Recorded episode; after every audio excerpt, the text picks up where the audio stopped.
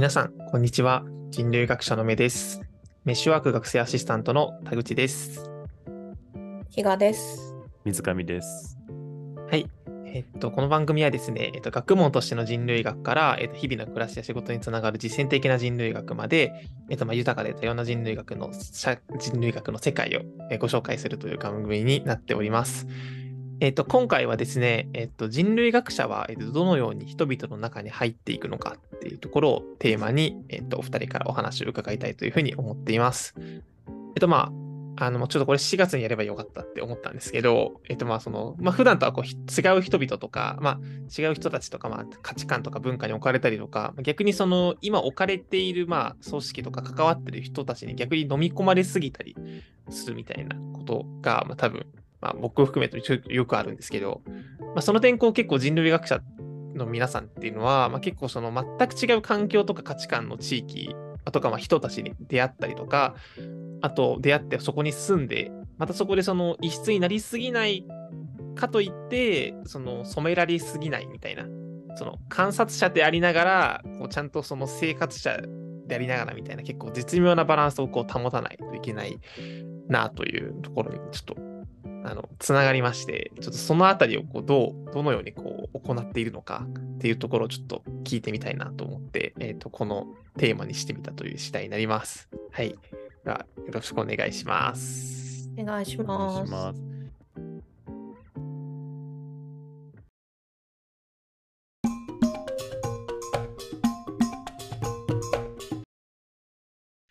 え、最初に聞きたいんですけど、その、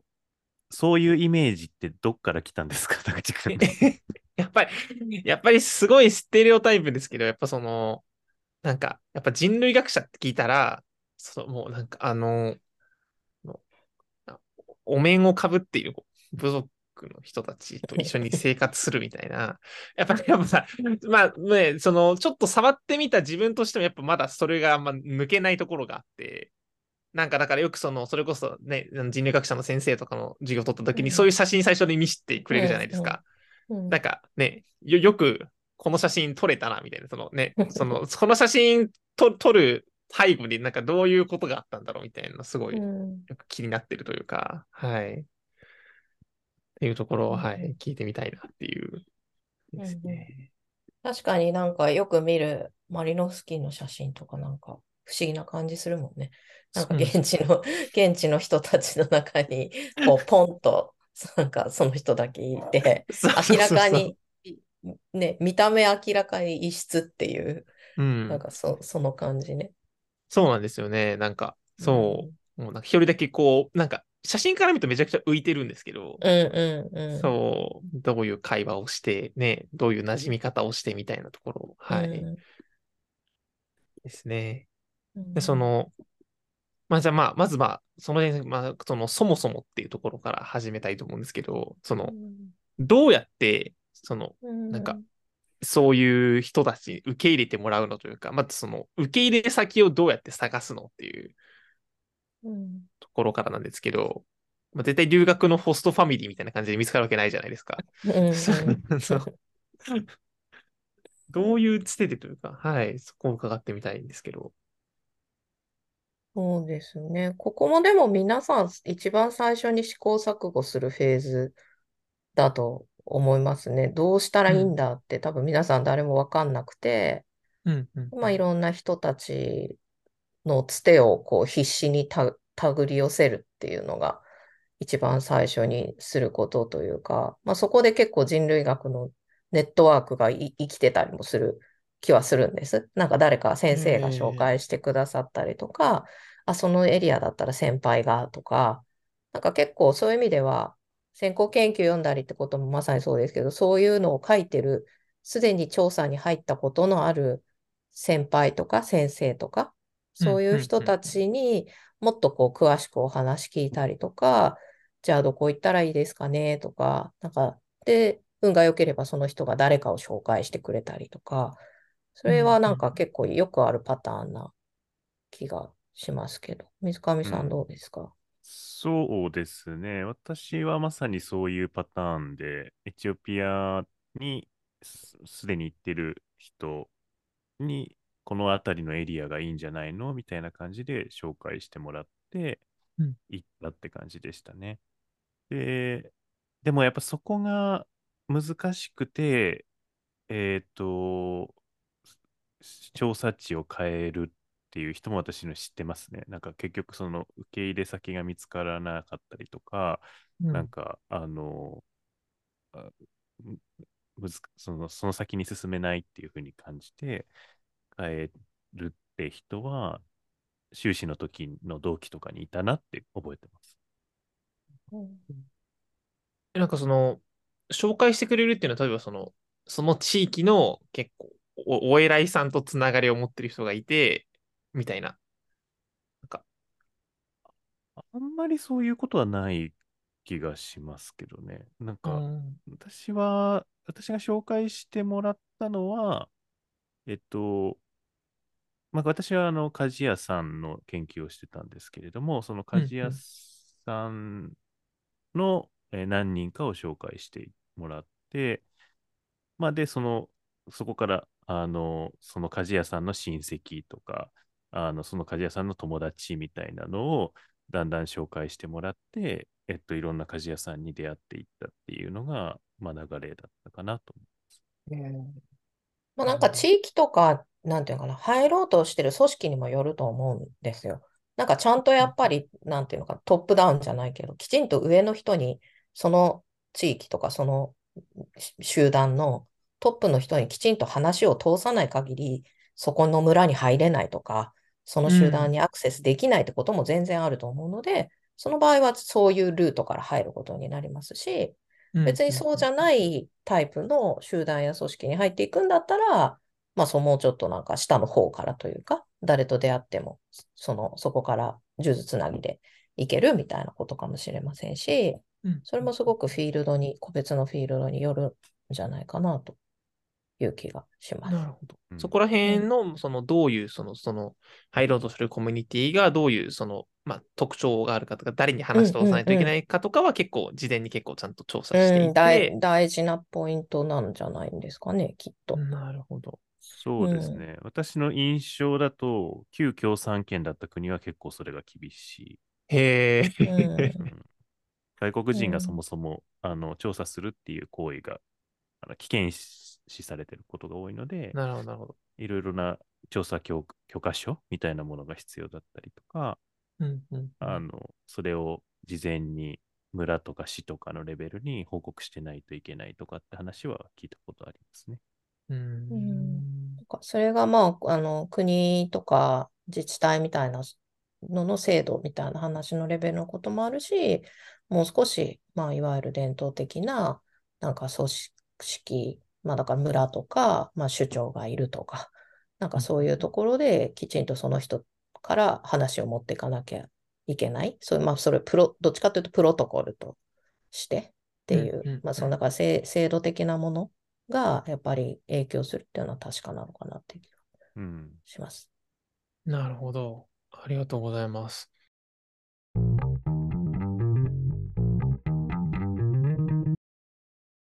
じゃあまあ、そういう感じで、まあ、まずはちょっと受け入れてもらえるフィールド先を探して、で、まあ、こう、いざまあ入っていくと思うんですけど、その、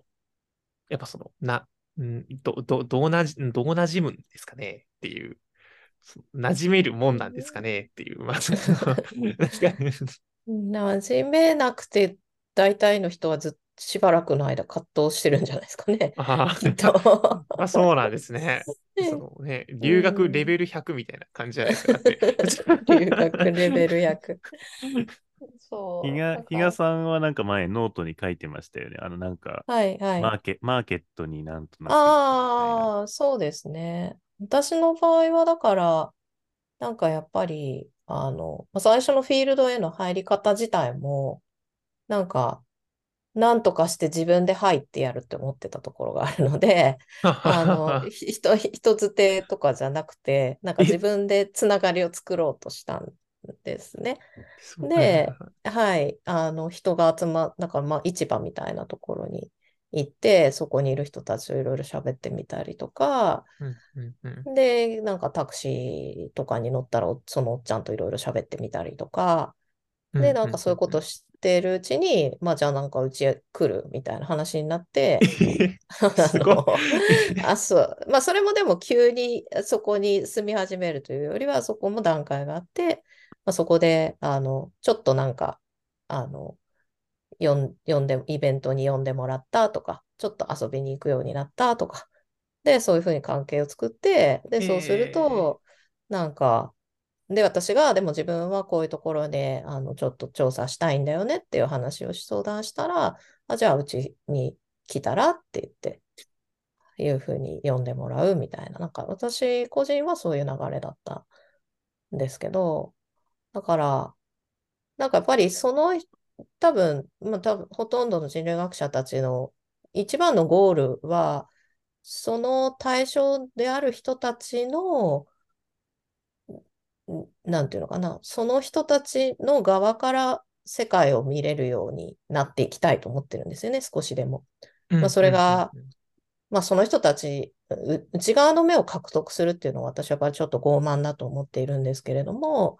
やっぱり彼らの肩越しに世界を見ることとか、まあ、別に彼らの靴を履くでもどんな表現の仕方でもいいんですけど、少しでも彼らの側から世界を理解するっていうことにどう迫れるかという関心はみんな強く持っていて、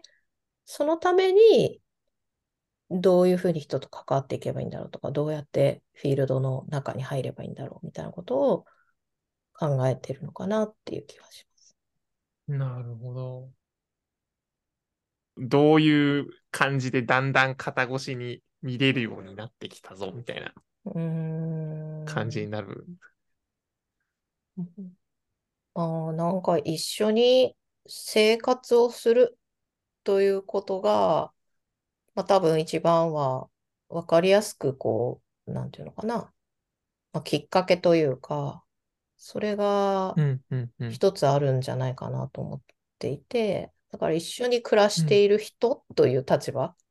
なんかどう、どうしたっうんうんうんて調査者であり観察者なんですけど、でもうんそれと別に、い共に生活する、まあそれこそ家族みたいになっていくので、そうすると、なんかこう家族として一緒に何かこうやるとか、家族として話すみたいなことが発生しうるわけですよ。もちろん100%のは家族ではないですけど、うんうんうん。っっていうふうに関係性、いろんな関係性の回路が多分付き合うにつれて生まれていくので、それが少しずつ彼らの側から、あるいは彼らと一緒になってものを見たりするっていうことに近づくのかなっていうのが私は感じるとこですかね。現地のというか、そのうん獲得したい視点を持ってる人たちうんに、こう、か囲まれたりとか、うんなんか、なんでしょう。ちょっとでもその向こうの人が、その、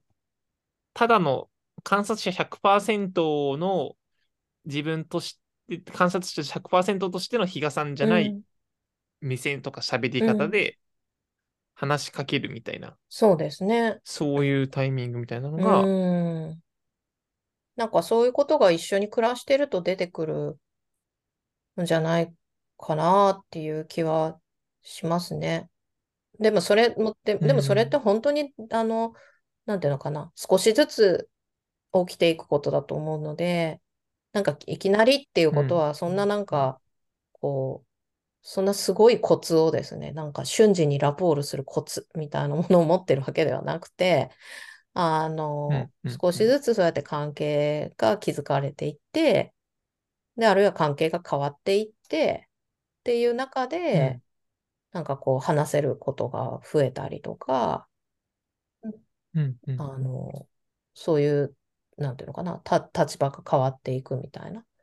だから、それ、うん、私もでもどれぐらいのタイミングだったかとか全然正確に覚えてないですけど、なんかそのうち普通にシリアスな家族会議とかに一緒になっていたり、いたりとかして、なんで私今このすっごい、なんか、以前のホストファミリーとかになんか、ちょっと夏子ここに座ってとか言って、りなんか 離、離婚、離婚しようと思うんだけどどう思うみたいな。あの、そのレベルのことを言われたときに、あ、私は結構この中に入っていたんだなって